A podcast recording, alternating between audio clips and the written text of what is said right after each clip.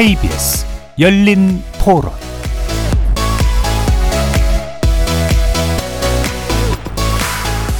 여러분 안녕하십니까? KBS 열린 토론 한상권입니다.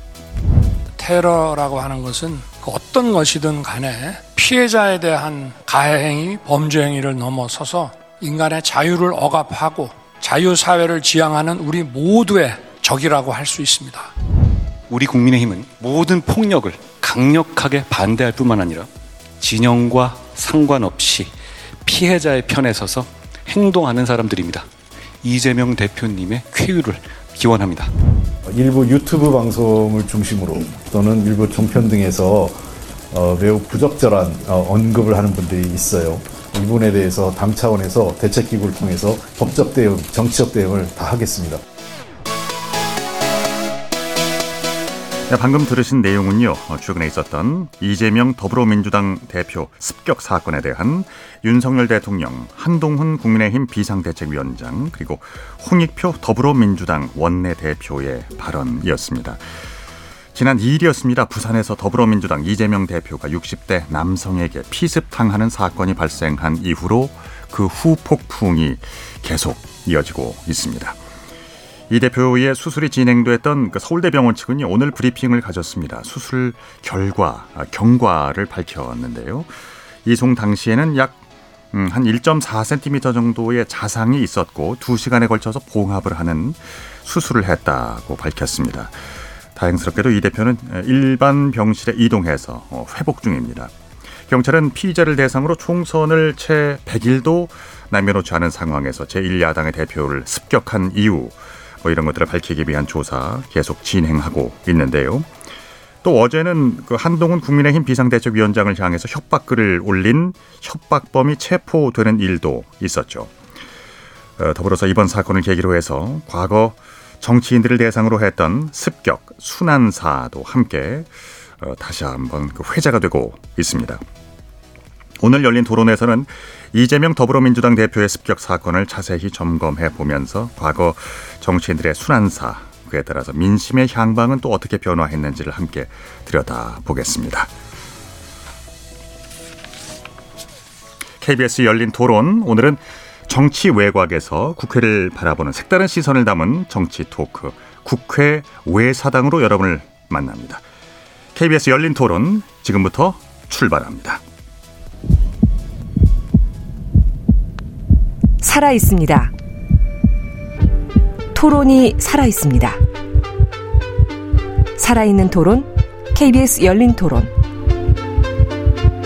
토론은 라디오가 진짜입니다. 진짜 토론, KBS 열린 토론. 자, 오늘 토론 함께 해주실 네 분 소개해 드리겠습니다. 곽용희 한국경제 기자 나오셨고요. 네, 안녕하세요. 안녕하십니까. 김도형 한국일보 기자 나오셨습니다. 안녕하세요. 네, 반갑습니다. 이동수 청년 정치크루 대표 함께 하셨습니다. 안녕하십니까. 예. 이은지 더불어 어, 문화일보 기자 나오셨습니다. 안녕하세요. 안녕하세요. 자, 아, 샵 9730으로 의견 남기실 수 있습니다. 우리 청취자 여러분들 정보 이용료가 있는데요. 단문은 50원, 장문은 100원의 이용료가 있습니다. KBS 모바일 콩과 유튜브를 통해서도 무료로 참여하실 수 있습니다. 여러분의 많은 관심과 참여 부탁드립니다. 자, 이재명 대표의 용태를 두고 어, 위중한 상황은 아닌지 많은 국민들이 걱정들을 했었는데요. 또 민주당에서는 부상 정도에 대해서 음, 가짜 뉴스가 있다. 뭐 이렇게 반박을 하기도 했습니다. 오늘 서울대병원 집도의가 브리핑을 직접 했죠. 이 얘기부터 시작을 해봐야 될 것 같아요. 김, 김도영 기자. 예, 그 수술을 집도한 민승기 서울대병원 이식혈관외과 교수가 브리핑을 했는데요. 이제 이재명 대표 왼쪽 목 부위에 1.4cm 정도 되는 자상을 입었다고 합니다. 네. 처음에 소방 브리핑에서 1cm 열상이라고 해서 민주당이 이제 2cm 자상이라고 반박하는 일도 있었는데요. 네. 이제 열상은 피부가 찢어지면서 생기는 상처로 통상 일상생활에서 좀 많이 발생을 하고요. 네. 자상 은 칼이나 유리 조각 혹은 못 같이 못같이 날카로운 것에 찔려서 생기는 상처인데 네. 이제 자상 같은 경우에 겉으로 보이는 상처보다 내부 손상이 큰 게 특징이라서 아. 뭐 세균 감염으로 인한 폐혈증이나 파상풍 등 위험이 좀 크다고 합니다. 네. 그러니까 때문에 그 열상이란 표현에는 상대적으로 좀 부상 경도가 경미하다라는 그런 의미가 담겨 있어가지고 민주당이 좀좀 정정 브리핑까지 하고 이렇게 했던 것 같습니다. 네. 그 상처는 생각보다 좀 심각했던 걸로 보이는데요. 일단은 목 근육에 송목 정맥, 목 근육 아래에 송목 정맥이라는 게 있는데 예. 이 송목 정맥의 한 60% 정도가 예리하게 좀 잘려져 있었고요. 또 피가 나와서 그런지 이제 혈전이라고 하는 이제 피덩이가 좀 고여 있었다고 합니다. 네. 다만 다행스럽게도 동맥이나 어, 주위 뇌신경, 식도, 기도 손상 등은 관찰되지 않았다고 설명했습니다. 네. 어, 이재명 대표는 사건 당일 1시간 40분 동안 이제 송목 정, 정맥을 봉합하고 혈관을 재건하는 수술을 받았고요. 어, 수술은 잘 됐고 순조롭게 회복 중이라고 합니다. 네. 이은지 기자가 그 현장에 있었죠. 네, 제가 2일 당시 이제 부산 현장에 갔었는데 뭐 기사들도 많이 났지만 조금 전해드리면 이제 그 당시 기자단 버스가 9시 30분 정도에 이제 부산 가덕도 공항 부지에 도착을 했는데 네.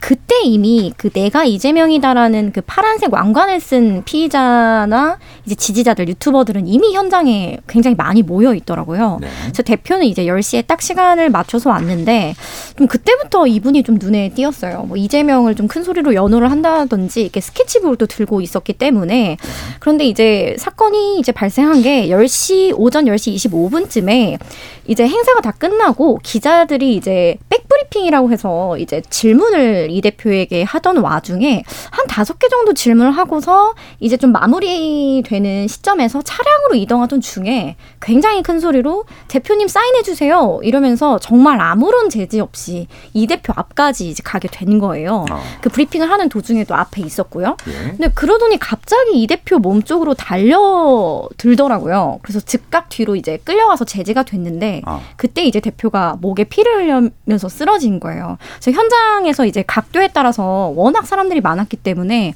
뭐 일부 기자들은 그냥 충돌로 보기도 했고요. 또 일부 뭐 다른 쪽에서는 이게 볼펜으로 찍어, 찔렀나? 처음에 좀 흉기가 측정되지 않았는데요. 이제 너무 순식간이어서 그런 것도 있고요. 그러다가 이제 끌려가는 피의자한테 이제 피가 조금 묻은 칼이 압수되면서 흉기는 칼로 특정이 됐습니다. 그리고 처음에 지혈을 이제 휴지와 손수건으로 급히 당직자들이 했고요. 네. 이게 좀 유튜버들이나 이제 방송 카메라들이 너무 그 장면을 찍고 있으니까 이제 경호원들이 와서 검정색 우산을 펴서 좀 이재명 대표를 가리기도 했어요. 근데 그럼에도 불구하고 이미 좀 사고 현장이 많이 찍혀서 돌아다니고 있는데요. 네. 당시 제 현장에서 봤을 때는 피가 와이셔츠도 굉장히 많이 묻어 있었고 바닥 에도 좀 혈흔이 많이 떨어졌고요. 현장에서도 아 다행히 동맥은 피했구나 했던 게 이제 피가 분출돼서 나오는 형태는 아니었고 흘러내려서 그 부분은 좀 그나마 다행이다라는 게 있었고요. 이제 119를 불렀는데 그게 좀 20분 만에 오는 바람에 아. 좀 병원 이송이 늦어진 점은 있습니다. 그렇군요. 그러니까 처음부터 공격 부위가 생명을 위협할 수 있는 부위잖아요. 그렇죠. 다행스럽게도 뭐 지금은 그렇게 심각한 상황은 아니라고 하는데 지금 이 대표의 현재 상황 그 얼마나 치료를 더 받아야 하는 겁니까? 일단은 어, 일반 병실로 어저께 오후 5시 넘겨서 이송이 됐고요. 네. 그리고 그동안 이제 물만 섭취하다가 오늘 점심에 병원에서 제공하는 미음으로 식사를 했다고 합니다. 네. 그리고 이제 쉰 목소리로 느릿느릿 말하는 정도로 이제 의사소통도 가능하다고 합니다. 근데 당분간 안정이 당연한 필요한 당연히 필요한 상태인 것 같고요. 당 안팎에서 뭐 최소 열흘에서 내지는 뭐 2주 가량 입원 치료를 해야 한다는 전망이 나오고 있는데 이것도 어디까지나 추측이기 때문에 얼마나 길어질지는 사실 알 수가 없는 상황입니다. 그 홍익표 민주당 원내대표는 뭐 오늘 라디오 나와서 중요한 당무는 약간 보류하고 있다고 설명했습니다. 그리고 면회는 일절 안 받고 있고 가족들만 이렇게 만나고 있는 걸로 알려졌습니다. 그렇군요. 총선이 지금 한 3개월여 앞으로 다가와 있으니까 지금 이 대표는 어, 그 부상에도 불구하고 당무 집행에는 강한 의지를 밝혔다고 하더군요. 그러면은 산적한 어, 업무는 많이 있고 당분간 이 대표는 뭐 이른바 그 병상 정치를 계속해야겠네요, 곽 기자.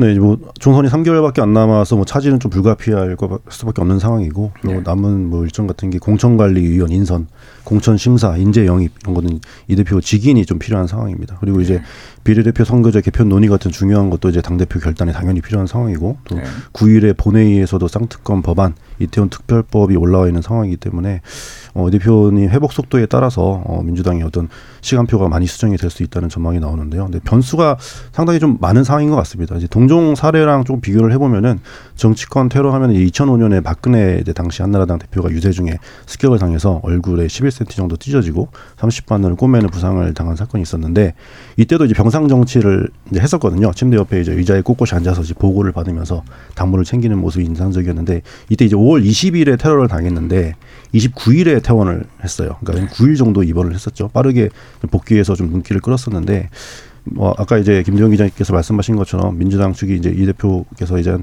2주 정도는 있을 수 있다고 전망을 하긴 했는데 박근혜 전 대표처럼 좀 빠르게 복귀를 해서 건재함을 보여줄지가 관건이고 제일 어 좀 눈여겨봐야 될 거는 이제 대표 이재명 대표 회복 후에 첫 일성 한마디를 뭘로 할 것이냐 요거를 좀 눈여겨봐야 될 것 같습니다. 그 거기서 이제 의지라든지 여러 가지 진행 속도를 좀 전망해 볼 수 있을 것 같습니다. 네. 이동수 대표. 네, 지금 보면은 올해 3월 21일부터 22일까지 후보자 등록 신청을 받거든요. 그리고 4월 10일이 선거잖아요. 그런데 사실상 3월까지는 그래도 어느 정도 후보자를 좀 확정을 해놔야 이제 본격적으로 이 사람들이 지역 가서 좀 활동도 하고 준비도 할 수가 있는데 지금 보면은 정당에서 준비된 게 거의 없습니다. 말씀하신 뭐 인재 영입이라든지 공천 심사라든지 하다못해 선거제까지도 지금 준비된 게 없기 때문에 이런 일정들이 이재명 대표의 이번이 길어진다면 좀 차질이 차질이 어느 정도는 불가피하지 않을까 이렇게 예상. 예상이 됩니다. 공천 확정은 그러면은 어, 3월 전에 끝나겠죠. 뭐 보통 이제 늦어지면 3월 초에도 이제 어느 정도 진행이 되기도 하는데요. 예. 확실한 건 이제 후보자 등록 전까지는 완전히 완성을 해놔야죠. 음 그렇군요. 자 이재명 대표를 습격한 피의자가 어떤 인물이었는지 어, 같이 얘기들이 많이 나오고 있습니다. 뭐 부동산을 어, 운영한다. 음, 과거에 뭐 국민의힘 당원이었다. 어, 더불어민주당 당원으로 입당한 건 맞는 거예요? 그 피의자가 어떤 인물인지 좀 취재한 내용 예, 알려주시죠. 일단 현재까지 경찰 조사 결과로는요. 이제 예. 국민의힘의 전신이죠. 이제 새누리당 시절인 2015년부터 2020 2020년까지 당적을 좀 유지한 것으로 좀 확인되는 걸로 알려져 있고요. 네. 그다음에 김, 이 피의자가 새누리당을 좀 탈당을 하고 지난해 4월에 민주당에 입당을 한 것으로 알려져 있습니다. 아. 그래서 사정 당국에 따르면 이제 피의자가 경찰 조사에서 박근혜 정부에서는 한나라당과 새누리당의 가입과 탈퇴를 반복을 하다가 지난해 이재명 대표가 마음에 안 든다는 이유로 음. 자신이 민주당에 가입했다라고 진술을 했다고 하고요. 그런데 이 피의자 진 진술이 조금 정확한 시점이나 좀 기억이 불분명한 부분이 있어서 네. 좀 경찰도 진술 신빙성이 좀 없다고 봤다고 해요. 그래서 당적 확인에 나선 거고요. 예. 이제 피의자에 대해서 좀 지금까지 나온 내용을 보면 뭐 서울에서 공무원 생활을 하다가 이제 아. 충남 아산의 한 부동산을 운영하는 공인 중개사로 알려져 있습니다. 예. 그래서 기자들이 이제 그 공인 중개사 사무실에 가 보니까 보수 신문을 일단 구독하고 있는 게 포착이 됐고 주변 지인들의 이제 증언을 보면 과거에 태극기 집회에도 나갔었고 하고 보수 유튜브를 좀 즐겨봤다고 해요. 그리고 박근혜 전 대통령이 탄핵을 당했을 당시에도 주변에 좀 서울 태극기 집회에 같이 나가보지 않겠느냐라는 권유도 했다고 하고요. 그래서 조금 전반적인 지금 상황들이 보수 지지층이었다라는 걸 좀 뒷받침해주는 증언들이 다수 나오고 있습니다. 근데 저는 개인적으로 지금 이 피의자의 당적이 뭐냐가 되게 논쟁의 대상 중의 하나잖아요.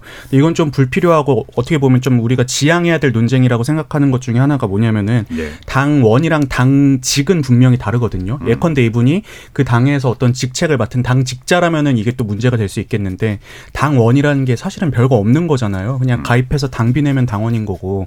제가 좀 찾아보니까는 이 당비를 내는 당원이 민주당 같은 경우는 권리당원이라고 하는데 지난해 여름 기준으로 이게 250만 명 정도 돼요. 네. 그리고 국민의힘 같은 경우도 3개월 전 기준으로 한 70만 명 정도 되거든요. 그러니까 이 많은 분들 중에 뭐 범죄자도 있을 수 있는 거고 좀 이런 이상한 분들도 있을 수 있는 건데 이분이 뭐 사고를 쳤다고 해서 마치 어떤 특정 정당이 이상한 집단으로 좀 매도되는 건 좀 우리가 지향해야 될 논쟁 중에 하나가 아닌가 이런 생각이 좀 많이 들었습니다. 공감합니다.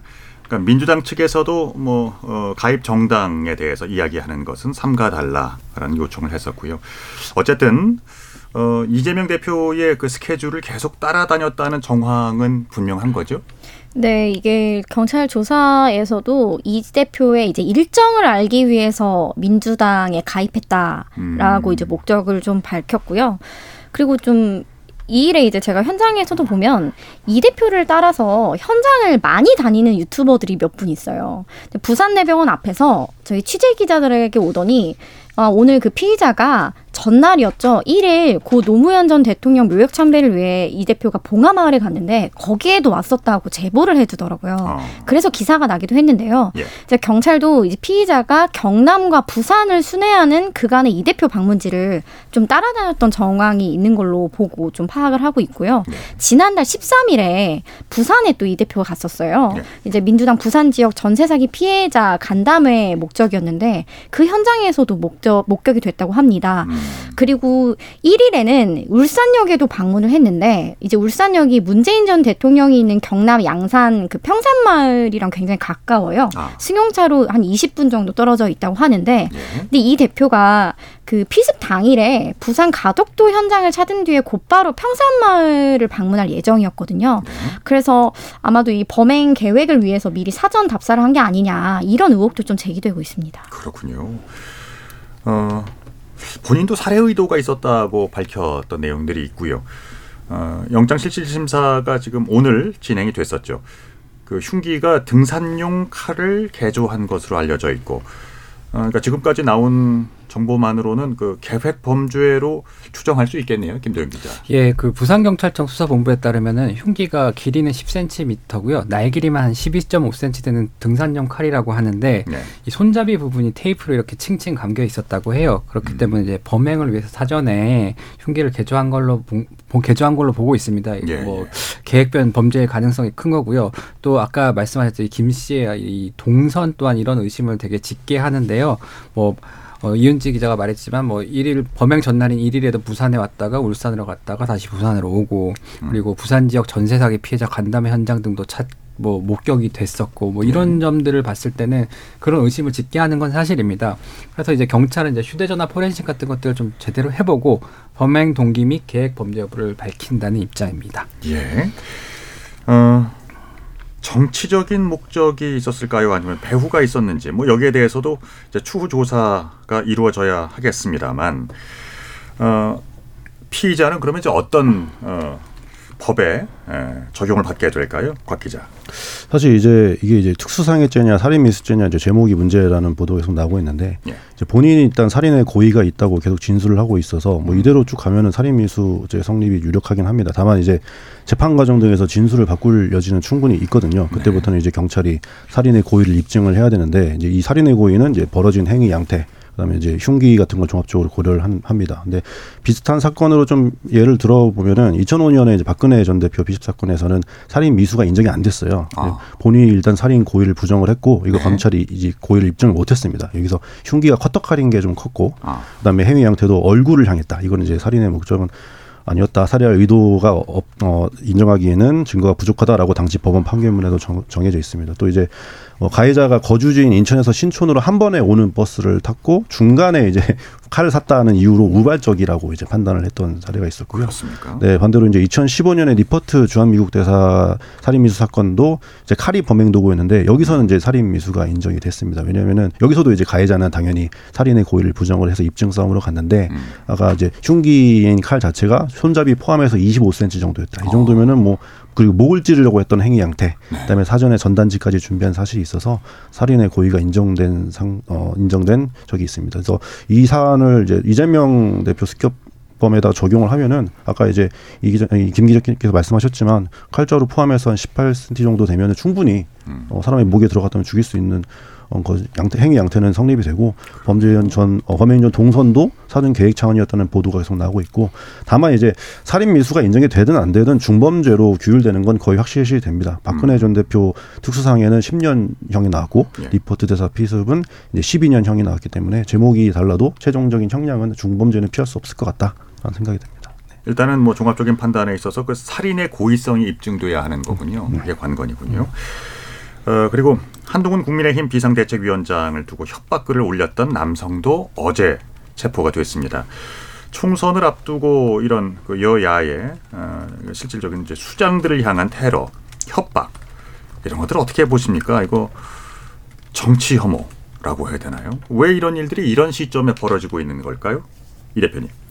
일단은 기본적으로 정치인이라는 직업 자체가 갈등을 다루는 직업이잖아요. 음. 사, 이 사회에서 벌어지고 있는 여러 이해관계나 갈등을 조정하는 역할을 하다 보니까는 네. 아무래도 안티가 많을 수밖에 없습니다. 그리고 이 정치인이라는 직업이 항상 뭐 방송이나 이런 데만 비출 수 있- 비춰서 되는 게 아니라 이 현장에 나가 가지고 유권자들을 직접 마주하고 손도 잡고 이런 걸 되게 필요로 하는 직업인데 예. 선거라는 시기는 이 두 가지 측면이 되게 강화되는 시기인 것 같아요. 그러니까는 일단 진영 간의 어떤 대결처럼 되면서 이제 또 싫어하는 사람은 더 싫어하고 지지하는 사람은 훨씬 더 열광적으로 지지하는 이런 좀 현상도 나타나고 있고요. 그리고 또 이제 선거 때는 훨씬 더 많이 돌아다니게 되잖아요. 지역에서 네. 유권자들을 접촉해야 되다 보니까는 실제로 각 캠프나 이런 데를 보면은 이제 그 뭐 우리가 며칠에 언제 누가 오고 어디서 무슨 연설을 합니다 이런 것들을 되게 공지를 많이 해요. 음. 네. 그러다, 보, 그러다 보니까 아무래도 이제 일반인들 입장에서는 이제 정치인들을 더 이렇게 자주 접촉할 수 있게 되는 그런 좀 시기기도 하- 시기기도 하죠. 그래서 저는 이런 측면들 때문에 좀 이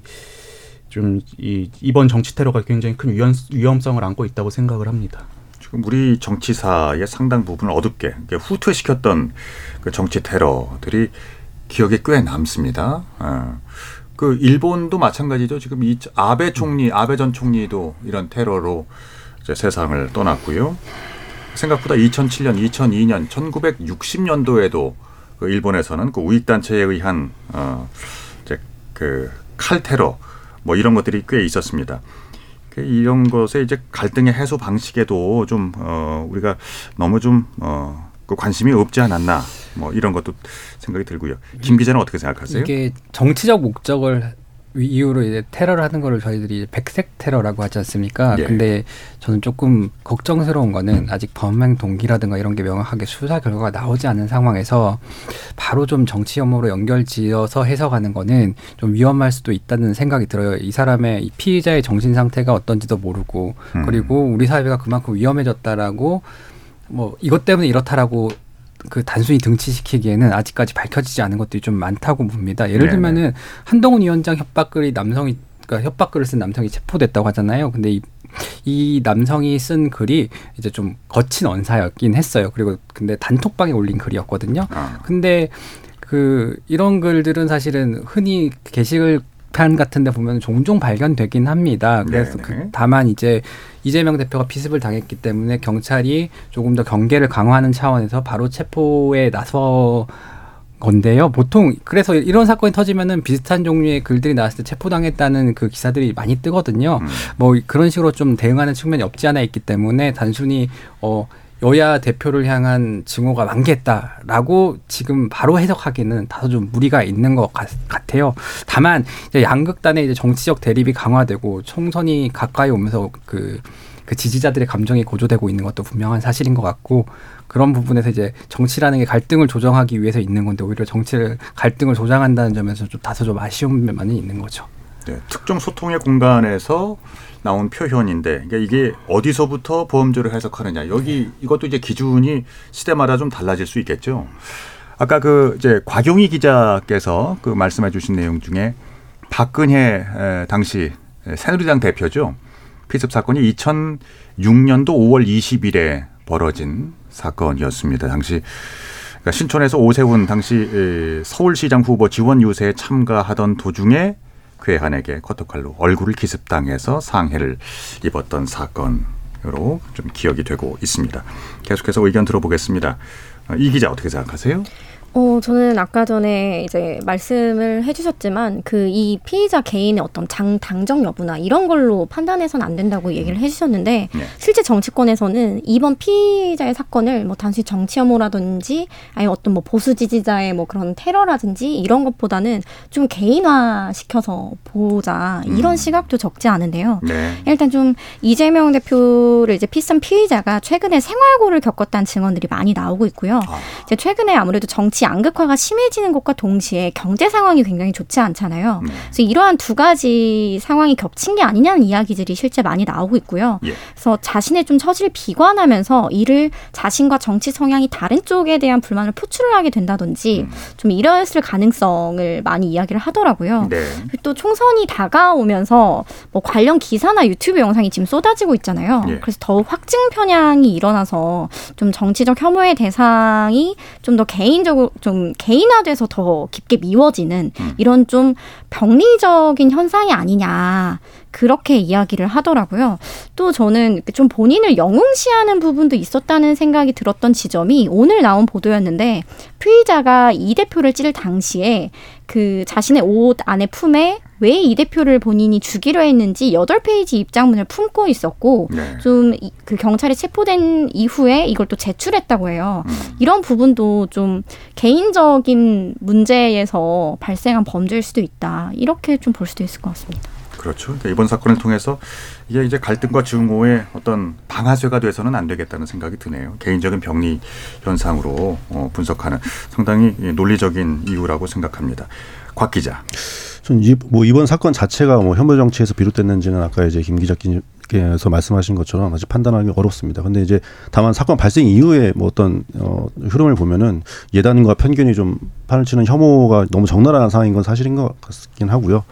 뭐 나무젓가락설이라든지 뭐 어떤 이런 여러 소설 예, 소설이나 판타지 같은 걸좀 쓰고 스토리텔링을 하면서 이거를 정치적 이해관계에 이용하려고 하는 모습이 너무 적나라하게 보이는 게 조금 참담하다는 생각도 들고 근데 이게 또 정치인들의 원죄라는 생각도 들어요. 왜냐하면 이제 노리나 허츠라고 런던 칼리지 명예 교수가 지난해 한국에 방문해서 한 말이 좀 인상적인데 좀 소개를 해드리자면은 포퓰리즘이 외로운 개인을 극단주의로 내몬다 이런 말을 했더라고요. 근데 지금 우리 정치인들이 최근에 지지자들한테 지속적으로 보내는 메시지가 나를 지지한다면 네가 맞아, 네가 믿고 싶은 그게 맞아. 다른 건 다 거짓이야. 이런 식으로 좀 조장하라는 혐오 정치가 득세했다는 게 조금 개탄스러운 상황이긴 해요. 근데 문제는 이런 외로운 늑대들이 여럿이 이제 상황을 주도하기 시작하면서 웩더독 현상, 꼬리가 몸통을 흔드는 현상이 지금 발생하고 있고 이걸로 이미 이득을 누려온 정치권도 이제는 이- 이걸 걷잡을 수가 없는 상태에 온 게 아닌가. 근데 사실 이건 사실 이제 해외 작은 위로가 될지 모르겠는데 사실 해외도 마찬가지거든요. 어제 이제 트럼프 대통령 출마 자격 없다고 콜롬비아 아 콜로라도주 대법원에서 총격 사건이 있었는데 또 이제 총을 총격 사건이 일어났죠. 이게 사실 이제 전 세계적인 문제고 심화되는 것은 맞는 것 같습니다. 네. 공감합니다. 저는 예. 이- 이게 근데 그런 게 있습니다. 그러니까 사회적으로 지- 지켜지고 있는 합의, 뭐 컨센서스 이런 것들 있잖아요. 근데 네. 저는 이, 이 넘지 말아야 될 금도를 넘었을 때는 강력하게 처벌하는 것도 필요하다고 생각을 하거든요. 예컨대 이제 지난해 이제 신림역 칼부림 사건 나고 나서 온라인 공간에서 뭐 누구 어디로 죽이러 간다 이런 그냥 가짜였지만은 그런 협박글, 살해 뭐 예고글 이런 것들이 엄청 우죽순으로 나왔었고 네. 그래서 뭐 누구 누구가 체포됐다 이런 뉴스가 굉장히 우리가 많이 볼 수 있었잖아요. 그랬죠. 근데 전 이런 것 들이 단순히 뭐 인터넷에서 본인들은 장난이었겠지만 또 사회적인 불안을 조장하고 또 행정력을 낭비하고 또 그러다가 어쩌다가 또 실제로 범죄로 이어질 수 있는 거잖아요. 그래서 저는 이번 사건도 그렇고 아까 얘기 나왔던 뭐 한동훈 위원장에 대한 뭐 협박글도 그렇고 이런 물- 정치인에 대한 물리적 위협이라든지 아니면 살해 협박 뭐 이런 것들은 우리가 좀 강하게 좀 처벌해야 되지 않나 이런 느낌을 이번에 많이 받았습니다. 사회적 금도 그렇습니다. 그러니까 정치가 지금 우리 사회에 미치고 있는 역기능이 크다고 생각합니다. 사회를 양 극단으로 분열시키고 있고 아까도 얘기 나왔던 혐오와 증오와 어떤 이제 상대방을 그 타협이나 협력의 대상이라기보다는 타도의 대상으로 이렇게 보는 정치권의 책임도 충분히 있다고 보는데요. 여기 대해서는 곽 기자 네, 어떻게 생각하세요? 그렇죠. 아무래도 저는 예전에 모 의원의 지지층을 결집하기 위해서 했던 말이 좀 이런 현상을 가장 잘 나타내 주는 것 같은데 당원이 그렇다고 하면 옳은 것이다. 네, 이런 이제 얘기를 한 의원이 있었는데 네. 되게 위험한 발언이거든요. 그 원래 우리 영화 그 남산의 부장들 보면은 대통령이 이런 말을 하잖아요. 뭐 대동코 교사는 아니지만 이병헌한테 이제 임자 뒤에는 내가 있어. 어, 뭐 하고 싶은 거 다 해 이렇게 얘기를 하잖아요. 네, 네. 이런 뭔가 이게 이런 식으로 이제 그 팬덤 정치에 이제 뭐 어, 휘발유를 붓나, 붓는다고 해야 되나요? 아. 그런 식으로 계속 이 결집을 내세우는 그 정치를 하면서 담론이 좀 고립되고 있는 상황이 오고 있다. 저는 이렇게 좀 보입니다. 예. 보다 넓은 지지층, 전 국민을 바라보고 하는 정치가 진짜 정치이겠죠. 어, 자신들만의 생태계 안에 갇혀서 그 팬덤 안에 아, 포획된 정치를 한다면 그것이 어디 이제 모두를 향한 정치라고 할 수 있겠습니까? 어, 신년 인사회에서 윤석열 대통령이 이제 이재명 대표의 습격에 대해서 테러로 규정을 했죠. 어, 윤 대통령의 평에 대해서 반응들은 어떻게들 나오고 있습니까? 김 기자부터. 아, 그 대통령으로서 적절하고 좀 빠르게 일단 대응을 한 것 같습니다. 그 뭐 굉장히 기민하게 그 입장문이 나왔었거든요. 그리고 거기에 대해서는 아마 대부분 모든 국민들이 동감할 거라고 봅니다. 예. 네, 이은지 기자. 일단 어, 김 기자가 말한 것처럼 제1야당 대표가 이제 피습이 된 사건이기 때문에 이후 여하를 막론하고 이런 메시지가 나온 거는 당연한 수순으로 좀 볼 수 있고요. 네. 이제 메시지를 보면 이제 늘 빠지지 않는 국정 기조죠. 자유민주주의가 언급이 됐어요. 테러 행위는 곧 자유를 억압하는 것이다라고 규정을 해서 뭔가 이 대표의 피습에 대해 전향적 입장이 나왔다라는 이야기도 있지만 그간 뭐 이를 계기로 야당과의 관계라든지 뭐 국정 기조 변화가 있다고까지 보기는 어려울 것 같고요. 또 신년 할애회에 이 대표가 이제 피습을 당하기 전에도 예, 현재 뭐 김건희 어 특검 쌍특검이죠. 김건희와 이제 대장동 50억 클럽 특검 거부권 행사가 좀 예상되는 상황이라서 네. 좀 불참을 실제 검토를 했습니다. 예, 예. 그런데 이제 피습 때문에 결국 못 오게 된 상황이잖아요. 그래서 대통령으로서는 이제 이 대표 피습에 대한 언급은 당연히 있어야 하는 상황이자 수순이었다고 보면 될 것 같고요. 예. 그래서 윤 대통령도 이 자리에 참석하기로 했던 이 대표가 어제 테러를 당해 치료 중이다. 라면서 이제 자신이 초대한 할애회에 어떤 정치적 이유로 못 온 게 아니라 불가피한 상황으로 참석하지 못했, 못했다라는 점도 좀 강조하려 한 것으로 보입니다. 예.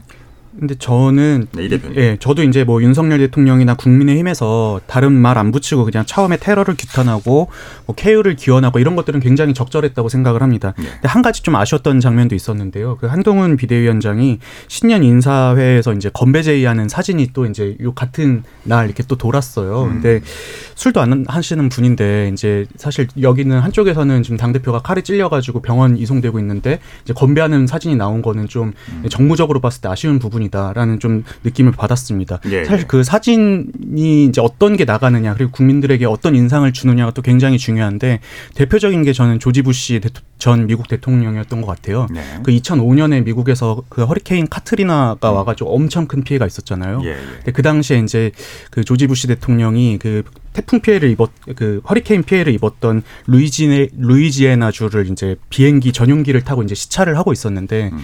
이게 이제 국민적인 어떤 공분을 일으킨 거예요. 왜냐하면은 지금 뉴올리언스라든지 이런 이 지역들은 쑥대밭이 됐는데 어떻게 저렇게 안락한 그 자신의 전용기 안에서 상공에 떠가지고 심지어 이렇게 자기 지역들을 나라를 내려다보고 있는 그런 사진을 연출할 수 있겠느냐 해가지고 이런 좀 이 사진 한 장이 굉장히 큰 공분을 산 적이 있거든요. 그런 점에서도 어제 그 건배하고 있는 사진이 나간 거는 조금 아쉽다라는 좀 생각이 들었습니다. 예, 알겠습니다. 곽 기자. 그래도 이제 현장에서 어, 소식이 전해지니까 이제 지지자들 가운데서 환호성이 작게 이렇게 나왔다든지 뭐, 쇼, 뭐 쇼입니다. 뭐 이렇게 외침이 나왔다는데 그걸 이렇게 딱 중단 정확하게 네, 네. 중단시키는 것뭐 자체는 상당히 좀 긍정적인 모습이었고 저는 느낀 게 이제 윤석열 대통령이나 한동훈 위원장 발언에서 느껴진 게 어떤 법치의 선을 넘어서 민주주의라는 큰 틀을 깨는 공격에 대해서는 어 나도 가만히 있지 않겠다. 어, 그 이재명 대표와 함께 서겠다 연락하지 않겠다 이런 의지를 충분히 보여줬기 때문에 어, 되게 정치적으로는 담백했고 무난한 대응이었던 것 같긴 합니다. 예, 또 가짜 뉴스를 지금 또 강하게 대응하려고 또 국민의힘에서도 메시지를 내는데 예. 저도 그 부분은 굉장히 잘하고 있다고 생각을 합니다. 좀 고무적으로 보는 거는 원래 이런 일 생기고 나면은 이제 일부 의원들이 지지층을 의식해서 좀 막말이라던가 음. 해선 안 되는 말들을 많이 하는 경우가 있는데 어, 이번의 경우에는 그런 건 없는 것 같아가지고요. 예, 다행인 것 어떻게. 보십니까? 이번 사건을 계기로 해서 당분간은 그래도 극한 대립의 분위기는 좀 누그러질 것 같지 않아요? 그렇진 않을 것 같습니다. 아, 네, 네, 네. 왜냐면은 이게 음. 협치라는 게 뭐 지금 총선이 100일도 안 남았거든요. 그럼 네. 원래 협치를 하려고 해도 안 되는 게 총선 100일 앞에 협치인데 이 서로 당연히 나를 세우게 되어 있는 거고요. 다만 이제 그게 일정 기간 유예됐다라고 볼 수 있을 것 같고요. 사실은 지금 쌍특검 거부권 문제도 남아 있고 아마 내일 하게 될 것 같은데요. 그리고 또 그 신년 인사회에서도 이제 뭐 어쨌든 간에 이 대표가 피습당하는 바람- 바람에 못 가기는 했지만은 그 쌍특검 이 거부권 문제 때문에 그 민주당에서도 참석하지 않는 방안을 검, 검토하고 있었거든요. 아. 그런 것들이 결과적으로는 다시 표출되게 될 것 같습니다. 근데 저는 좀 조금 이제 김 기자님이랑 약간은 의견이 다른 게 뭐냐면은 그래도 이제 우리나라 국민 정서라는 게 있잖아요. 예컨대 뭐 돌아가신 분한테 뭐 함부로 욕을 하거나 비난하지 않는다든지 아니면 아픈 사람한테는 막 공격하지 않는다든지 이런 것들이 좀 있고 이런 국민 정서를 지금 양당도 모르지 않을 텐데 물론 지금의 어떤 갈등 구도가 막 해소되고 대화와 타협이 이루어지고 이렇게까지는 저도 되지 않을 거라고 생각을 하지만 그래도 아주 그냥 원색적인 비방과 이런 것들은 좀 어느 정도는 절제될 만한 기회가 되지 않을까? 잘 모르시는 것 않을까? 같은데 왜냐면은 당일에 대구에서 네, 그 네, 네. 신년 인사회에서 그 송원석 의원이 바로 얘기를 했거든요. 대장동 비부패 범죄 이런 얘기를 하면서 그날 칼에 찔린 날 바로 이제 신년 인사에서 그 비판 발언을 했었어요. 굉장히 이재명 대표 강하게. 음. 사실은 그런 거리 그리고 이게 어, 태어나게 되고 그렇게 되면 자연스럽게 선거에서는 나올 수밖에 없는 거고 민주당 그 국민의힘에서도 공격할 수 있는 포인트가 이재명 대표뿐이기 때문에 네. 그렇게 갈 것 같습니다. 현실이 그렇게 생각만큼 아름답지는 않아요. 네. 그 이제 더불어민주당은 어제 비상의총을 열었습니다. 그리고 가짜 뉴스에 대해서도 강력히 규탄을 했고요. 지금 그 민주당 분위기는 어때요, 이 기자?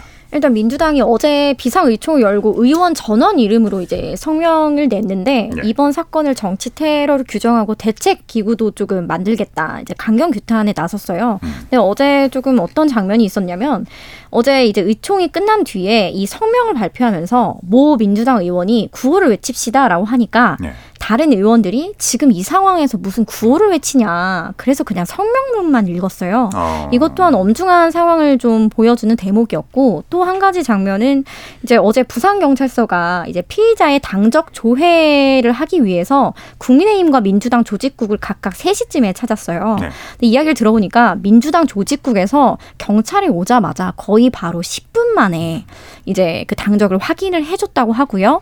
20분 만에 취재진에게도 공지를 보내서 민주당은 방금 경찰에 피의자 당적 조회를 해줬다라는 사실 을 밝혔는데 네. 이런 것들도 정말 수사에 정말 적극 협조하는 모습을 좀 엿볼 수 있었고요. 아까 김 기자도 잠깐 짚어줬지만 지금 뭐 가짜 뉴스를 이 대표에 대한 2차 가해로 규정을 하고 허위 사실 유포에 대해서 법적 대응을 강경하겠다라고 밝혔고 또 이제 열상이라고 표현을 한걸 이제 박성 준 대변인이 자상으로 바꿔 보도해 달라고 한 부분도 이러한 가짜 뉴스를 좀 염두를 하고 이제 정정을 한 것으로 보입니다. 네.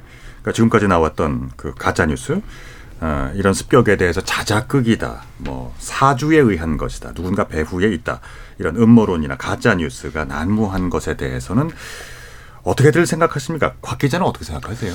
사실 이제 건전하고 정상적인 상식을 가진 사람이라면 안 믿을 뉴스들이 이제 기승을 부리는 데는 결국 이제 수요가 있기 때문이 아니겠습니까? 이제 원래는 전반적으로 정보를 취합을 하고 그 결과로 판단을 해야 되는데 음. 일단 편견으로 결론을 내놓고 그거에 맞는 정보를 이게 취사 선택해서 아, 논지를 예. 강화하는 아까 이제 이 기자님께서 말씀하신 확증 편향 이 있는 그 비합리적인 현상이 점점 강해지고 있는 거는 좀 부인할 수 없는 뭐 현상인 거고 그러면서 여기에 부합하기 위해서 또 각종 그럴듯한 가짜 뉴스들이 또 쏟아지는 악순환 구조가 상당히 이제 문제라고 생각을 합니다. 또 이제 유튜브의 알고리즘이 약간 이런 형식이잖아요. 개인에게 막강한 스피커를 주어지는데 이제 검증은 받지 않고 또 보고 싶은 사람들한테 자동으로 이제- 소개가 되는 네. 이- 이런 게 이제 확산 그런 가짜 뉴스 확산에도 역할을 하고 있고 또 구조적으로 발생한 혐오나 극단 정치를 이제 유튜브들이 먹고 살고 있는 판이 만들어졌다. 또 여기 여기, 여기 음, 패널 중에 이제 기자가 세 명이나 있는데 이제 기성 언론도 사실은 이런 비판에서 자유로울 수가 없죠. 사실은 이제 어제 이제 이 기자님께서 쓰신 기사 같은 건 빼고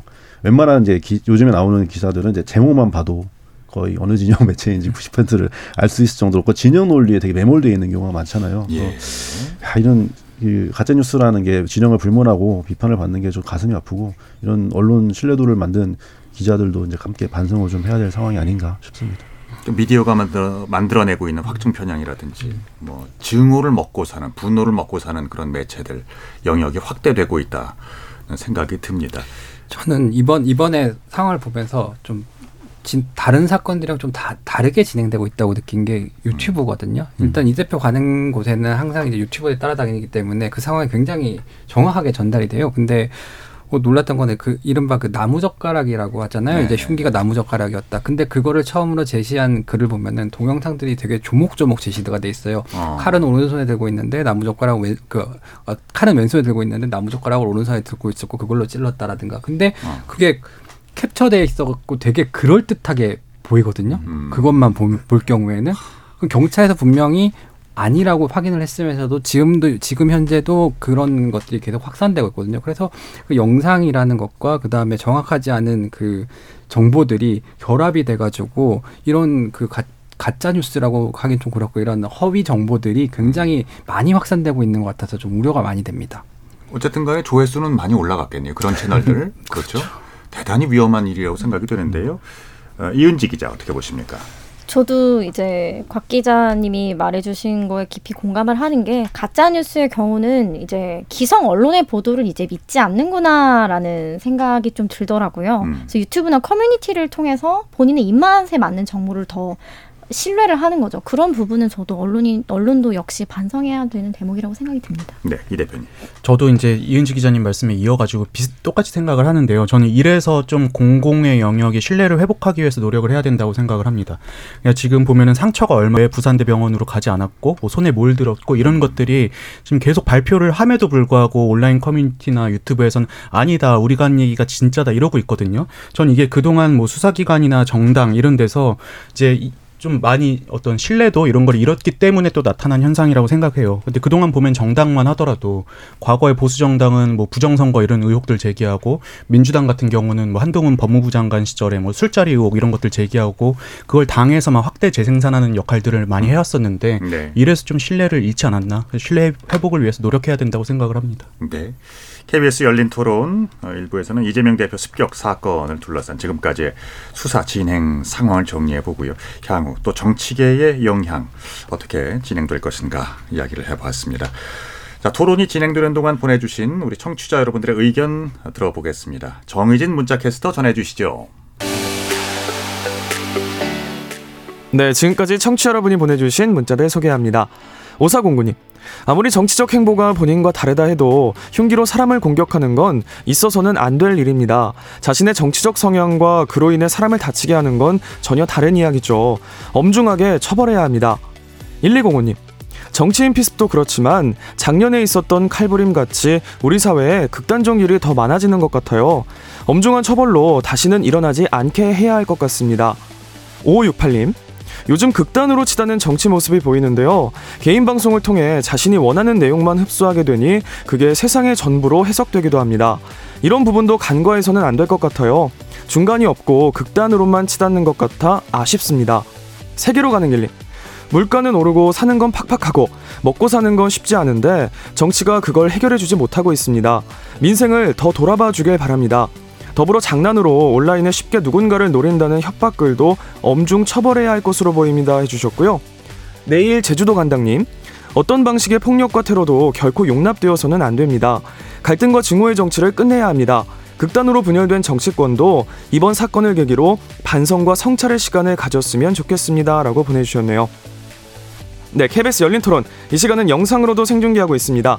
유튜브에 들어가셔서 KBS 일라디오 또는 KBS 열린 토론을 검색하시면 지금 바로 토론하는 모습 보실 수 있습니다. 방송을 듣고 계신 여러분이 시민 농객입니다. 계속해서 청취자 여러분들의 날카로운 시선과 의견 보내주세요. 지금까지 문자캐스터 정의진이었습니다. 상대 얘기 중에서도 맞는 얘기가 있잖아요. 그러면 어, 예, 거기까지 동감이 이루어졌으니까 그럼 또 요 다음 가시죠. 무슨 정반합, 정반합 이렇게 가야 되거든요. 이기고 지는 걸 떠나서 좋은 결론을 도출해 내셨으면 좋겠어요. 선 넘지 않는 그런 토론. 별로 의미는 없을 것 같아도 그래도 그런 자리가 자꾸 있어야 뭐가 변화가 있을 것 같아요. 그렇게 하다가 보면 뭐라도 뭐 하나 얻어 걸리는 게 있겠지요. 시민 농객 여러분을 기다립니다. 평일 저녁 7시 20분 KBS 열린 토론. 네. KBS 열린 토론 2부에서는 곽용희 한국경제 기자, 김도형 한국일보 기자, 이동수 청년 정치크루 대표, 이은지 문화일보 기자 네 분과 함께 이야기 나눕니다. 앞서 이재명 더불어민주당 대표의 습격 사건 진단해 봤고요. 또이 과거에도 음, 정치인들에 대한 뭐 흉기를 사용한 테러나 달걀 투척 같은 정치인들의 순환사라고 해야죠. 이런 사건들은 쭉 있어 왔습니다. 이 얘기도 좀 해보도록 할게요. 어, 과거로 좀 돌아가 보겠습니다. 먼저 음, 당 대표를 향한 피습 사건 가장 대표적인 것이 이제 박근혜 당시 어, 한나라당 대표를 향한 커터칼 피습 사건이었죠. 그때 참 어, 많은 국민들이 대단히 놀랐었습니다. 예, 사실 그때 오세훈 서울시장 후보 지원 유세를 위해서 이제 지방선거 선거 유세를 하던 박근혜 전 대통령 당시 이제 한나라당 대표였는데요. 이제 그 지모 씨가 휘두른 커터 칼에 그 11cm 정도 자상을 입고 수술을 받았었죠. 이거는 너무 유명한 사례인 것 같고 네. 제가 기억나는 사례는 저는 그때 당시 현장에 있었기 때문에 2018년에 그 김성태 당시 원내대표가 드루킹 특검 관철 요구하면서 음. 단식을 국회 앞에 단식을 하고 있을 때였는데 네. 그때 이제 뭐 30대 남성이 주먹으로 김성태 원내대표의 턱을 때렸거든요. 그래가지고 이제 실려갔다가 바로 다시 돌아오긴 했는데 당시 음. 그 밖에서 단식을 하고 있고 상태가 굉장히 안 좋은 상황이었거든요. 네. 그러면서 이제 그, 그, 그, 이 남성이 소리 지른 것들, 뭐 정치를 제대로 하라, 뭐 그런 것들이 너무 좀, 좀, 아, 이거 너무 나쁘게 발현된 거 아닌가 그런 생각이 들었고, 그날 하필이면 또 김성태 원내대표의 따님이 왔다 간 음. 날 그런 일이 있어가지고 이제 당직자가 분노해가지고 막 소리 지르고 막 그런 아비규환이 됐던 기억이 있습니다. 그러네요. 어, 이은지 기자는 어떻게 생각하세요? 저는 이제 송영길 민주당 전 대표 당시 이제 그게 생각이 나는데 2022년에 이 역시도 이제 신촌 유세 중에 발생을 했는데요. 네. 신촌이 아무래도 운집 인구도 많고 하다 보니까 좀 불특정 자수에 의해서 이런 테러가 많이 일어나는 것 같아요. 그래서 2022년 3월 7일에 음. 당시 3구 대선 이재명 후보가 이제 음. 대선 후보로 나섰던 그 지원 유세를 위해서 이제 신촌을 찾았는데 네. 유튜버 표모 씨에게 세 차례 이상 이제 망치로 머리를 가격당한 사건이 좀 기억이 납니다. 네. 당시 표 씨가 이제 진보 성향 유튜버였는데 이제 범행을 좀 계획하게 된 계기가 이제 송전 대표가 어, 2021년 8월에 한미 군사훈련 연기가 좀 사실상 어렵다라는 발언에 좀 불만을 품었던 것으로 알려졌고요. 당시에 조금 화제가 됐던 게 송 전 대표가 이제 머리를 굉장히 강하게 이제 다쳤음에도 불구하고 봉합 수술을 받은 뒤에 하루 만에 퇴원을 했어요. 그래서 붕대를 감은 채로 8일 마지막 유세에 나서기도 했던 장면이 지금도 회자가 많이 되고 있고요. 좀 다만 결과적으로 대선에서는 민주당이 패배했습니다. 음, 제가 이때 이때 그 사회부에 있어가지고요 마포 라인 음. 보통 이제 이 사건을 마포 라인에서 했었는데 예. 그때 이제 취재를 갔었는데 당시에 이 이 유튜브 퍼머시라는 분이 굉장히 노세한 그 노인이었어요. 그래가 노인으로 돼 있네요. 네, 예. 그래가지고 약간 때리는 게 그렇게 막 힘이 막 넘치는 분은 아니었어요. 아. 네, 근데 그리고 근데 제가 좀 아쉬웠던 거는 이때 경찰이 적용한 제목이 선거의 자유 방해죄예요. 음. 무슨 살인 미수라든가 이런 것들이 아니고 이제 그 선거를 하는 사람의 이제 자유를 방해했다라는 조목으로 어. 이렇게 해서 검, 경, 검찰에 송치됐는데 그 부분이 조금 의아했고 그, 예, 예, 예. 그리고 그때 이제 제가 취재를 하다가 이제 좀 의아했던 거는 이분도 그뭐 이대명 이재명 대표 피의 그 피스 피의자랑 마찬가지로 그 송영길 대표가 가는 그, 그 유세 현장을 동선을. 계속 따라다니더라고요. 음, 그게 뭐 기사로는 자세히 알려지지 않았는데 뭐 왜인지 모르겠지만 그때 이게 그렇게 크게 이슈가 되지는 않았었던 것 같아요. 대선이 직전이라서 그런지는 모르겠는데. 예. 그리고 또 이제 이, 이 표씨 같은 경우에는 그 구치소에 있는데 스스로 목숨 끊었습니다. 음, 그렇죠. 네. 예. 어, 오사공구님 아무리 정치적 행보가 본인과 다르다고 해도 흉기로 사람을 공격하는 것은 있어서는 안 될 일입니다. 자신의 정치적 성향과 그로 인해 사람을 다치게 하는 건 전혀 다른 얘기입니다. 엄중하게 처벌해야 합니다. 어, 이 밖에도 음, 이런 정치인 피습, 어, 폭력으로 어, 사태를 어, 해결하려는 이런 어, 범죄에 대해서는 엄중한 처벌로 다시는 일어나지 않게 해야 한다는 의견들을 우리 청취자 여러분들께서 많이 주셨습니다. 다시 이제 2006년도로 돌아가 보겠습니다. 박근혜 당시 예, 한나라당 대표의 피습 경우에는 그러니까 이 사건을 기점으로 해서 어, 선거 판세가 뒤집혔다는 예, 평이죠. 그렇죠. 이제 유력 정치인에 대해서 이제 폭행 수준이 아니라 뭐 상해죄 수준의 좀 테러급 공격은 이제 김대중 대통령 73년 음. 이후 거의 30년 만이었으니까 그때 당시 이제 일단 충격 자체가 상당히 컸습니다. 이제 예. 사건 현장이 이제 신촌 현대백화점이었는데 내가 현장에는 없었는데 이제 인근 대학교에서 고시 공부를 좀 하고 있었거든요. 아, 네. 이렇게 소식을 듣고 갔었던 기억이 있는데 거기가 아. 지금은 되게 정비가 잘 됐어요. 아까 이 기자님이 말씀하신 송영기 대표 맞을 음. 때문에도 좀 이렇게 길도 넓게 잘 뚫려 있는 상황인데 그때는 음. 진짜 막 노점상도 엄청 많고 차도 계속 들어올 때여가지고 빼곡하게 사람이 들어차 있는 상황이라 단상 옆에서 가해자가 떡하니 버티고 어떡할로 이렇게 얼굴을 굴 수 있는 상당히 이제 음. 치안이 좀 어, 부족한 지역이긴 했습니다. 어쨌든 네. 이제 선거 판세로 보면은 이제 역전은 이제 대전광역시에서 역전을 한 거죠. 단 전체적으로는 이제 판도는 이미 한나라당이 이제 다소 유리한 상황이었습니다. 사실 이제 어, 대전시만 열세 지역으로 뽑혀서 박근혜 대표가 신경을 쓰고 있는 상황이었고 당시 기사를 좀 찾아봤더니 사건이 5월 22일에 벌어졌는데 2월 조사에서는 양당 지지율 격차가 이미 16.9%였다. 사건 이후에 이제 22%까지 벌어졌다고 하고요. 네.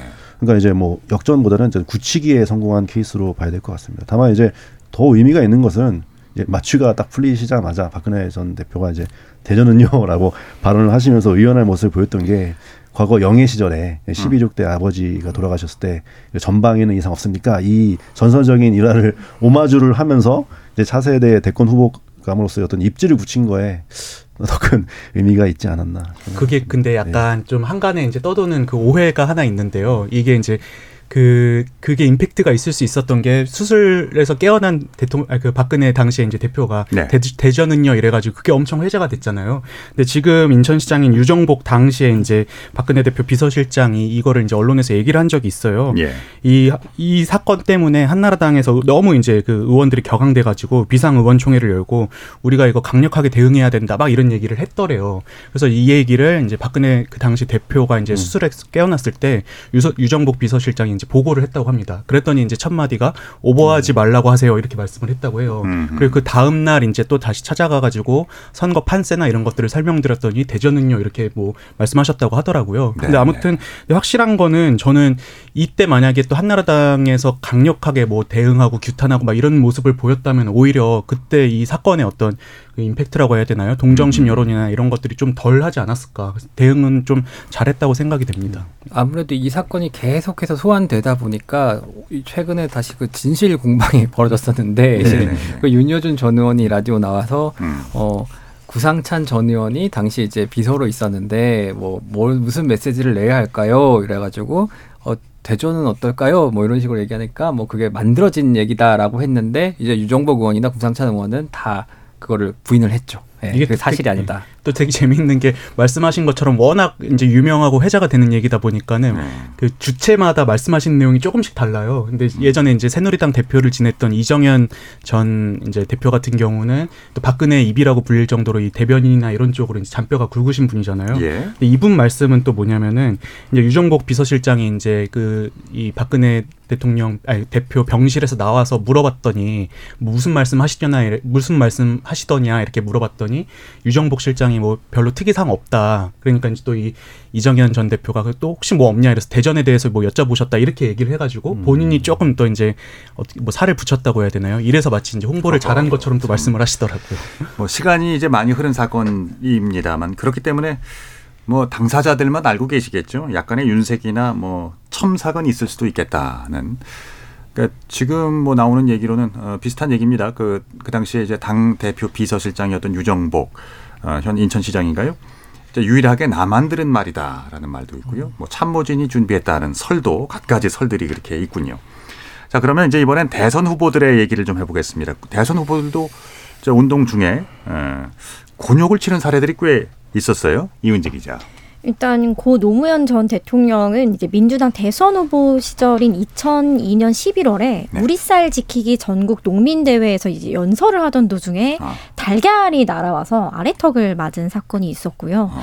또 이명박 전 대통령의 경우에도 대선 후보 당시 2007년 12월에 이제 경기도 의정부에서 거리 유세를 하던 중에 승려 복장을 한 중년 남성이 BBK 사건의 전모를 밝혀라라고 외치면서 이제 계란을 던진 사례가 있습니다. 아. 이게 다- 이후의 대응들이 아 이분들 역시 대선 후보급이구나라고 이제 생각하게 할 만한 게 예, 예. 이제 노무현 전 대통령 같은 경우에는 계란 딱 맞은 다음에 어 달걀을 맞아 뭐 일이 풀린다면 얼마든지 맞겠다. 아. 그리고 다음 날에는 정치를 하는 사람들은 계란을 한 번씩 맞아야 된다. 그래야 뭐 국민들 화가 풀리지 않겠느냐. 예, 뭐 이런 예, 정도의 멋있는 말을 남기며 남겼고요.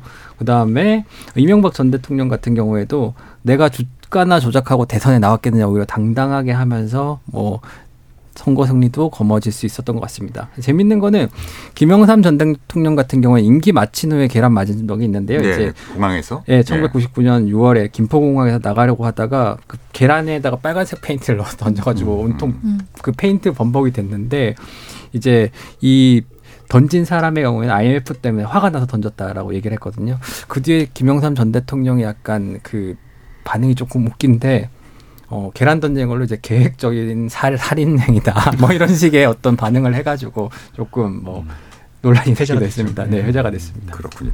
아까도 곽용희 기자가 그 얘기를 해주셨는데, 그러니까 정치인의 첫 대응, 첫 발언이라는 것은 정말 중요한 것 같아요. 그 정치인의 어떤 이미지나 그 그릇에 대해서도 이야기를 해주는 것 같고요. 선거를 앞두고 이런 어, 순환이 그러면 이제 선거의 판세나 정치인 그 본인에게 실질적으로 뭐 긍정이든 부정이든 어떤 영향을 준다고들 보시죠. 어떻게들 그, 보십니까? 저는 사실 순환이 직접적으로 보, 주긴 하죠. 음. 당연히 순환을 겪고 난 다음에 영향을 주는데 그에 앞, 앞서도 봤듯이 어떻게 대응하느냐가 음. 가장 그 중요한 것 같습니다. 사실은 네. 박근혜 전 대통령이 실제로 대전은요라고 말했는지 안 말했는지가 이제 더 이상은 사실은 중요한 게 아니지 않습니까? 이제 누구나가 네. 다그 대전요라고 말해 말해서 선거에 승리한 걸로 기억을 하고 있기 때문이죠. 네. 사실 제가 되게 인상이 깊었던 거는 이제 마크 리포트 전 주미 대사 같은 경우인데 음. 이게 2015년에 그 피습을 당했지 않습니까? 이제 네네네. 네, 네. 이제 뭐 한미 연합사령부 해체, 뭐 정 평화협정 체결 뭐 주장하던 남성에게 피습당해서 이제 마찬가지로 이제 여기 얼굴이 이제 찢어졌는데요. 그 당시에 이제 마크 리퍼트 같은 경우에는 병원으로 이송 도중에 이제 주변 사람들에게 아, 저는 괜찮습니다. 걱정 마시, 마세요. 이런 식으로 하고 그다음에 트위터를 많이 했었는데 그 아들이 또 세준이잖아요. 한국 음. 이름 따고 로빈 자기 와이프 세준 그다음 그릭스비 자기 강아지 이렇게 해서 여러분의 어 응원에 깊이 감동했다. 그리고 한미 동맹 동맹 강화를 위해 최대한 빨리 복귀하겠다. 이 외교적으로 굉장히 품격 있는 대응이 아니었나 싶고 음. 그런 대응이 어 그 미국에 대한 우리 국민의 인식에도 상당히 긍정적인 네, 영향을 그렇죠. 미쳤을 거라고 보입니다. 함께 갑시다. 예. 네. 그, 그 표현이 지금도 기억에 남네요. 예. 곽 기자. 일단 피해자의 역할이 공고해지는 거기 때문에 네. 상당히 뭐 이렇게 부정, 크게 부정적인 아까 말씀하신 이제 갱 기자님께서 말씀하신 것처럼 대응에 큰 실수가 없지 않는 한은 일단은 뭐 이건 정치적으로는 뭐 상당히 유리한 어, 포지션에 처해지는 상황이다. 그리고 이제 사실 이제 박근혜 대통령 같은 경우에는 지, 그 가해자가 어, 오히려 이제 같은 당 사람들이랑 어울리던 사람이었잖아요. 근데 본인이 이렇게 반응을 하시면서 오히려 이제 뭐 지지세가 올라가는 어떤 음. 계기가 됐던 거고. 예. 또 이제 당연히 이제 어떤 식으로든 영향을 줄 수밖에 없는 거죠. 근데 네, 저는 네. 여기서 좀 약간 이견이 있는 게좀 네. 강하게 대응을 하셨을 필요가 있잖아요. 왜냐면 이번에 이재명 음. 대표도 사실은 이제 아 이재명 대표나 박근혜 그 대표도 사실은 맞기 이 칼을 맞기 전에 이분이 딴 데 가서 또 다른 의원을 때리고 다녔었나 봐요. 근데 거기서 그 아, 의원들이 음. 아, 뭐 맞고서 안에 대응을 안 한 거예요. 그래서 이분이 아. 사전에 이제 공모 공무는 아니지만 다른 사람들한테 예. 내가 때려봤는데 별거 없어라고 하면서 자극적으로 선택을 한 거거든요. 네. 그러니까 이런 거를 사전에 좀 차단을 좀 했을 필요가 있지 않나라는 생각이 들긴 합니다. 거기서 막을 수 있었군요.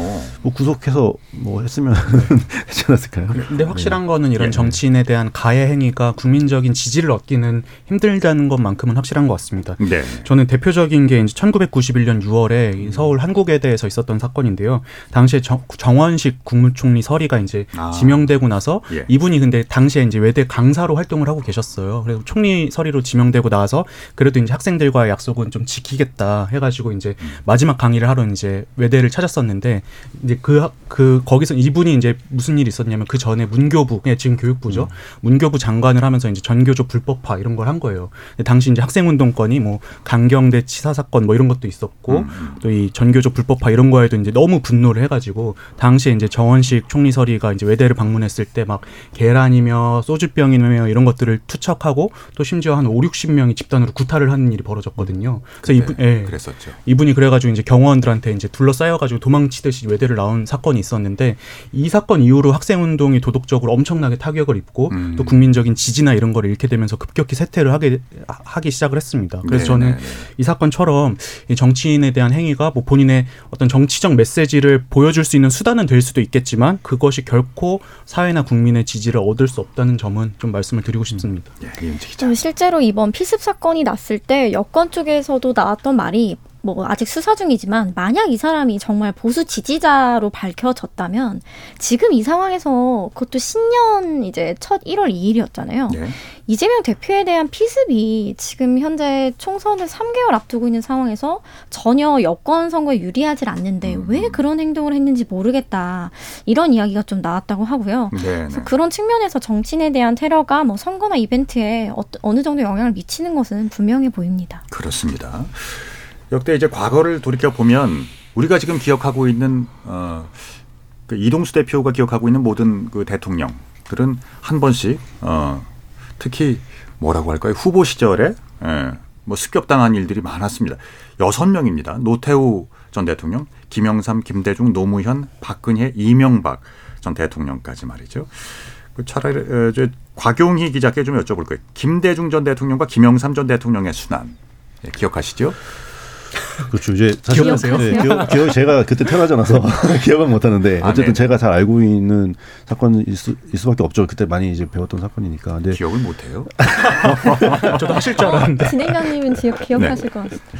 그렇습니다. 네. 네. 김대중 대통- 대통령 사건은 이제 72년 10월에 유신이 선포가 되니까 임 대통령이 당시 이제 바로 일본으로 망명을 하셨죠. 뭐 정권 입장에서는 뭐 미국과 일본 교포들 중심으로 이제 반정부 투쟁에 나서니까 눈에 가시처럼 여겼었던 것 같고, 그다음 73년 8월 8일에 일본 도쿄의 한 호텔에서 어, 납치가 됩니다. 정말 영화에 나오는 일 같은 건데 중간에 이제 일본인 커플을 만나면서 일본어로 살려달라고 했는데 이분들이 이제 야쿠자 싸움이라 생각을 하고 이제 외면을 했다는 어, 에피소드가 있는데 예.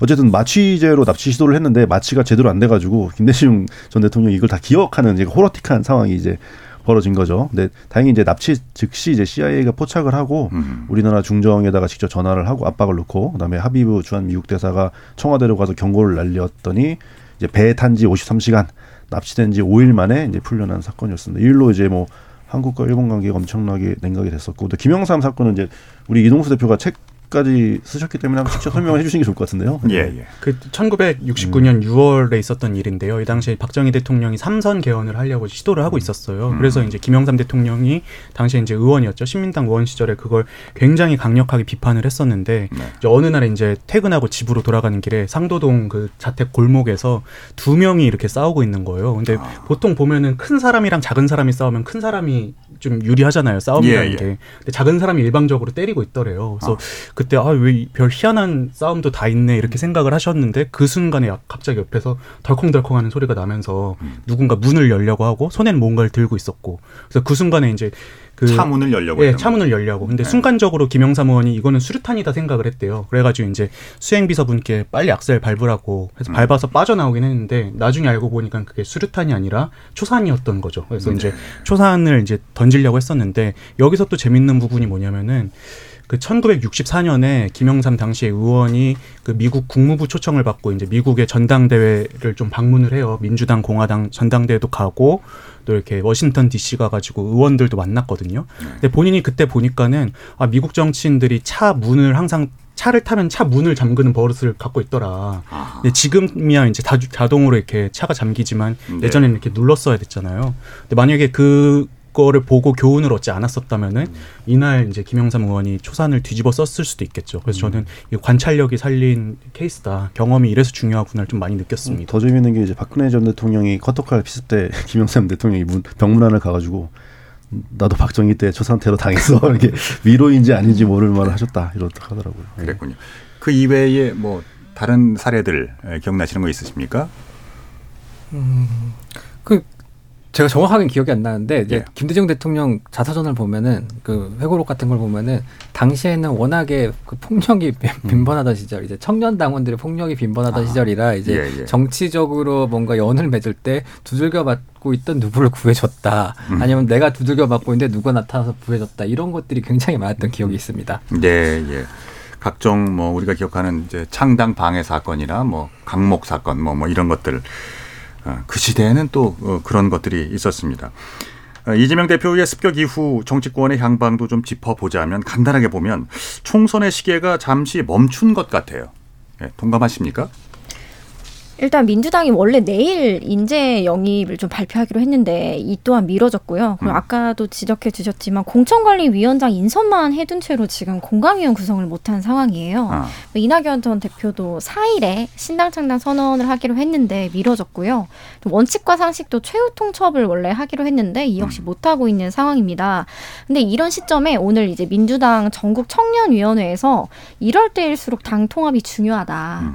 이낙연 전 대표 신당 창당 좀 하지 말아줬으면 좋겠다라는 성명을 내기도 했어요. 그래서 네네. 당분간은 좀 원심력을 키우는 정치적 행보는 다 올스톱이 되는 분위기고요. 일각에서는 좀 이번 계기가 좀 당내 통합으로 가는 물꼬를 텄으면 좋겠다 이런 이야기도 나옵니다.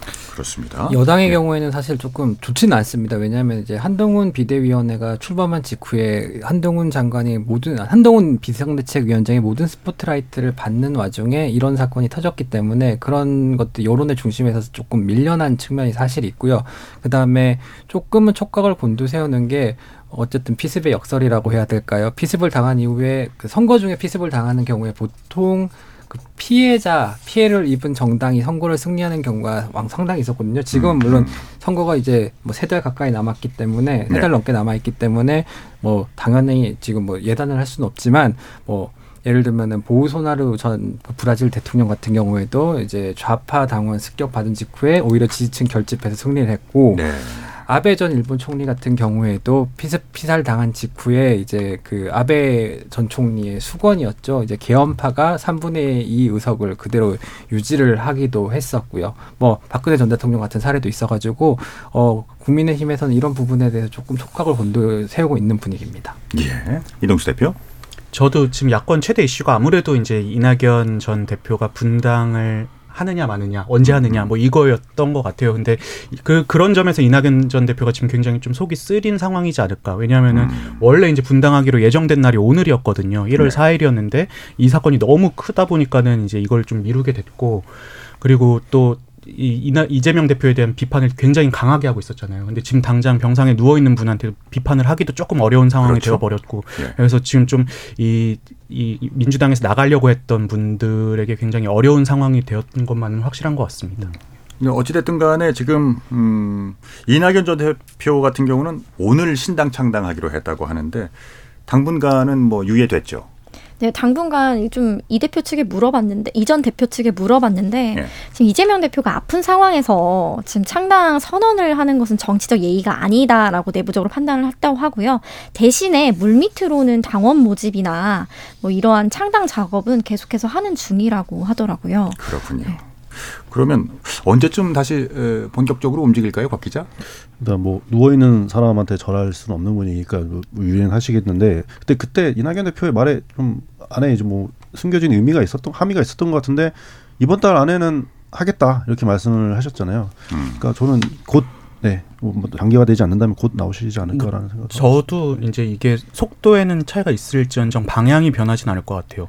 뭐 지난해 이제 지난해죠 벌써 12월 달에 이제 두 분이 만났었잖아요. 전 그 자리가 사실상 이혼 서류에 도장 찍는 자리였다고 생각을 하거든요. 이미 이제 서로의 이견 차이 이견을 이제 확인을 한 거고 이제 우리는 볼 일 없다라고 사실상 선언을 한 셈이어서 뭐 이낙연 대표가 당에 남지는 않을 것 같습니다. 그거는 예, 뭐 정치가 사실은 타이밍이 근데 제일 가장 중요하다라고 얘기를 하고 예. 그 새해에 맞춰서 각 당 그리고 뭐 이당현 전 대표 그다음에 이준석 전 대표 이런 신당들까지 그 새해에 맞춰서 계획하고 있는 정치 플랜이 있었을 텐데 그런 점에 있어서 이재명 대표의 피습 사건으로 인해서 그런 그 이제 플랜이 차질을 빚게 된 것은 분명한 사실인 것 같고 네. 그래서 이제 그 다들 고민이 많은 것 같더라고요. 이걸 언제쯤 우리가 털어내고 창당 선언을 해야 할 것인가 뭐 그래도 한 다음 주까지는 좀 기다려보지 않을까 싶기도 하고요. 그렇겠네요.